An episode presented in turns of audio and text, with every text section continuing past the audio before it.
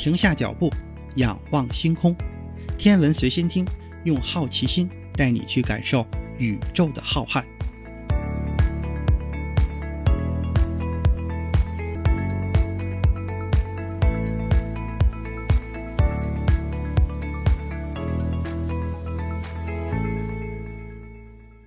心如宇宙大，世界全装下。本节目由喜马拉雅独家播出。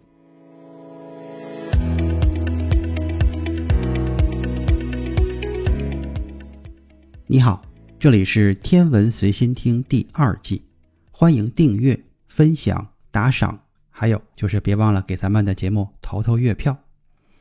上一期节目咱们提到了双星互掩的现象，科学家们估计这个现象会在一九八五年左右出现，大约会持续六年的时间。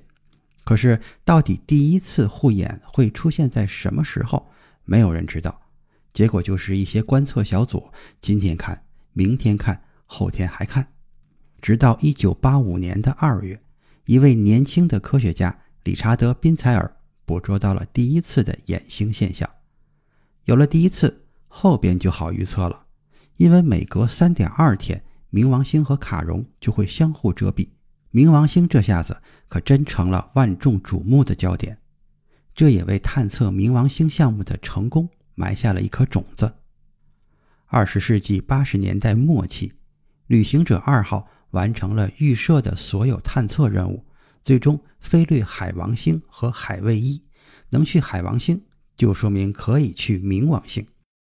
咱们再说回艾伦，一九八八年，艾伦当时还是研究生，他设想过向冥王星发射探测器的可能性。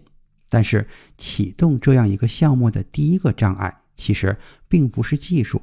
也不是科学上的局限，而是社会和政治层面的问题。获得 NASA 和科学界的广泛支持是项目成功的重要因素。研究双星互掩，让科学家们获得了很多关于冥王星和卡戎的新知识，这里包括冥王星被发现存在大气层的这个事实。旅行者号已经决定放弃冥王星，发现大气层，发现卡戎。